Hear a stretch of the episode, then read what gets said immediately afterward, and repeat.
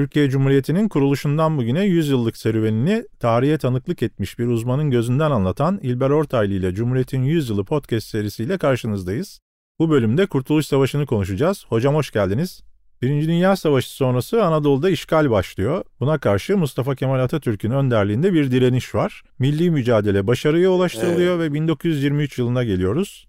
100 yıl önce nasıl bir manzara var ve neler yaşanıyor? 100 yıl önceki manzara evet. Yani şimdi Kurtuluş Savaşı dediğimiz şey e, bu bir tercümedir. İstiklal Harbi'ninkidir. İstiklal aslında bildiğiniz gibi bir nevi bağımsızlıktır. Kurtuluş e, bunun için çok o kadar içsel bir kelime değil istiklal için. Yani halasla ilgisi değil mesela. Değil mi? Böyle bir kelime değil yani. Onun için onu nasıl kullanılır, nasıl ikisi aynı manaya kullanılabilir onu bilemiyorum doğrusu. Zaten e, mahiyet itibariyle bu bir resistanstır, direniş. Birinci Cihan Harbi bittiği zaman mağlup devletler çok fena mağlup oldular. Orduları e, çok fena perişan oldu. ordular demek milli iktisadiyat açısından en mühim organlarıydı ordunun mensubu demek sokakta yalnayak gezen bir işçi çocuk, genç delikanlı. Orduya girince postal veriliyor. Bunu taşımak çok zor. Kim öder bunu? Nasıl ödenir? Onun için istikrar bozuldu. Birinci harbin sonunda iflaslar başlamıştır. Cemiyet hayatı alt üst olmuş. Böyle ani değişimler toplumları çok yorar her şeylerini dağıtır. Yani kültürel yapılarını, ahlak yapılarını, anlayışlarını, her şeyinin değiştiğini görürsünüz. Çok enteresan bir devirdir bu. Böyle bir dünyada bu Türkiye, Osmanlı İmparatorluğu belki de en fazla baskıya ve haydutluğa maruz kaldığı için direniyor. Yani o şeyin Clemenceau'nun Sevir için giden heyete attığı nutku görseniz feci bir şey. Ve adamlar sopa yemiş gibi oluyorlar. Bir de garip bir diplomat sınıfı var. Yani bunlar iddiatçıların iyi diplomatları yoktu. Öbür tarafında yok. Yani adam diyor ki ben İngilizlerle iyi geçinirim dostum diyor. Benim sadrazam olmam iyi olur diyor. Adam dört yıl savaşmış. Bütün iktisadi sosyal çöküntüsünü senin gibi hayduta bağlıyor tırnak içinde. Dört yıl savaşmadı ki Britanya İmparatorluğu hiçbir yerde yok yani. Rauf Bey'in Mondros mütarekesinde bana diyor böyle söz vermişti diyor. Sana söz vermesine ifade eder. Mondros mütarekesi demek bir kere her şeyden evvel senin ordunu, silahlarını, askeri üretim merkezlerini kontrol altına alınması ve memleketin lüzum görüldüğü anda yani asayiş için işgal edilmesi bunun nedenini de gösteriyor. Siz her şeyden evvel diyor. Yani bize isyan etmekten evvel onu demeye getiriyor. İçerideki azınlıklarınızı eziyorsunuz gayrimüslimleri diyor. Bunu gördüğüm an ben size şey vermem, taviz vermem ve Pontus'ta başlamış ayaklanma Karadeniz'de. Çok önemli bir şey bu. Buraya şimdi müfettiş gidiyor bizimki. Bizimki dediğiniz. Mustafa Kemal. Evet bizim paşa müfettiş gidiyor. Bu eski bir anane. Asayiş için fevkalade yetkili yargı yetkisi de olan bir paşa gider. Müfettiş paşalar, Kuyucu Murat Paşa, Amaza Mehmet Paşa, etc. etc. tarihte doludur. Ama şimdi nereye gidecek? Bir kere öyle bir hava yok. Kim Mustafa Kemal Paşa?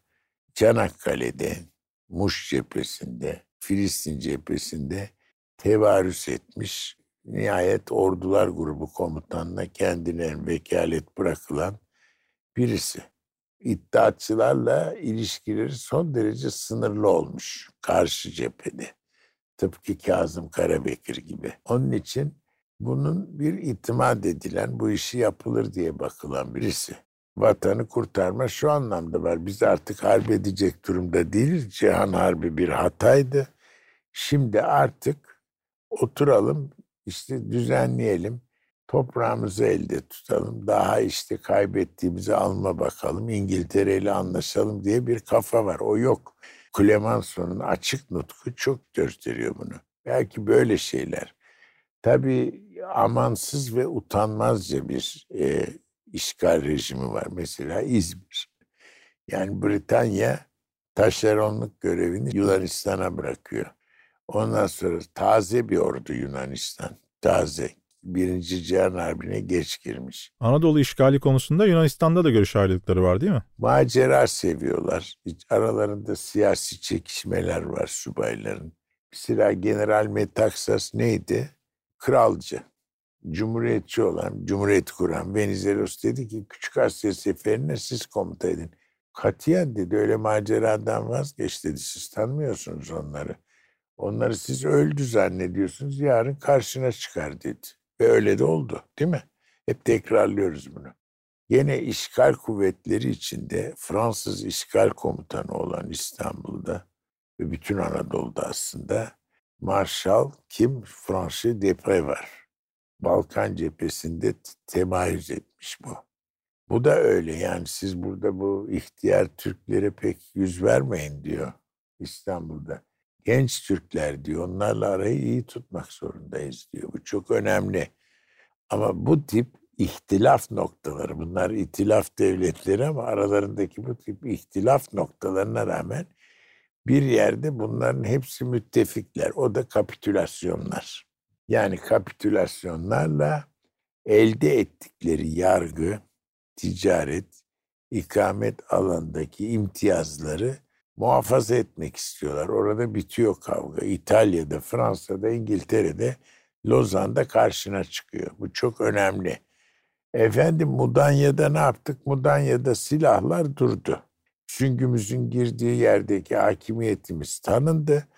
Hatta süngümüzün gireceği bir yer için aman ne olur siz girmeyin. Şimdi hadise olur Yunanların canı yanar Trakya'da.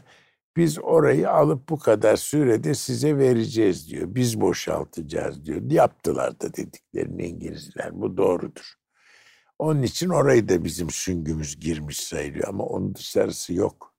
Yani biz Romanya gibi, Yunanistan gibi muahedelerde, sulh konferanslarında bir takım atiyeler alan devletlerden değiliz. Yani öyle bir şey söz konusu değil Türk İmparatorluğu için. Şimdi Mudanya mütarekesi 11 Ekim 1922.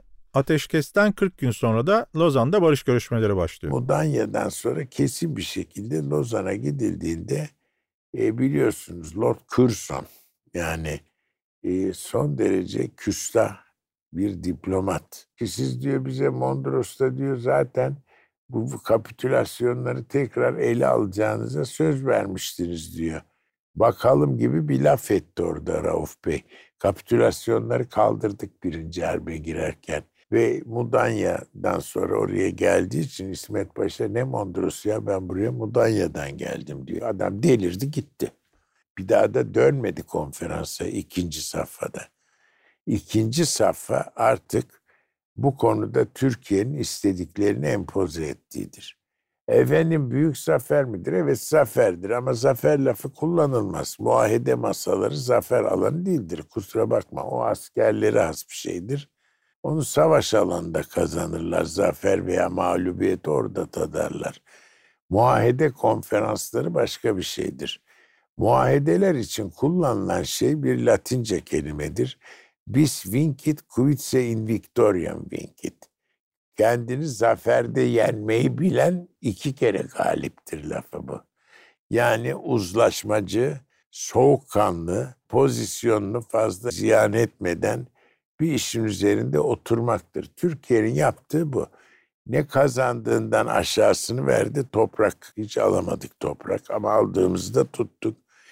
Ne de kendi elinde yani kapitülasyonların kaldırılması gibi bağımsız bir devlet için ön şart olan usulü orada taviz verdi. Vermedik yani onu vermenin lüzum yok çünkü sen artık galipsin. Bunu da adamlar anladılar. Tabii bu mesele çözülmüş değildir onu da söyleyeyim. Mondros'tan sonraki hava Sevir'deki hava, Sevir ölü doğmuş bir anlaşmadır. Kendileri de anladılar ve Lozan'da elde edemedikleri şeyi bekliyorlar Türkiye'den hala. Yani bunu size söyleyeyim. Burada boş bulunmaya hiç gelmez. Bu topraklarda maalesef istesek de istemesek de uyanık olmak zorundayız. Demilitarizasyon süreci Türkiye Cumhuriyeti için geçerli bir süreç değildir. Bunu unutmak lazım. Bu çok açık bir şey. İlber Hocam çok teşekkürler. Odaya Bank'ın sunduğu İlber Ortaylı ile Cumhuriyet'in 100 Yılı podcast serimizin bir sonraki bölümünde Cumhuriyet'in ilanını konuşacağız. Kaçırmamanızı öneriyoruz.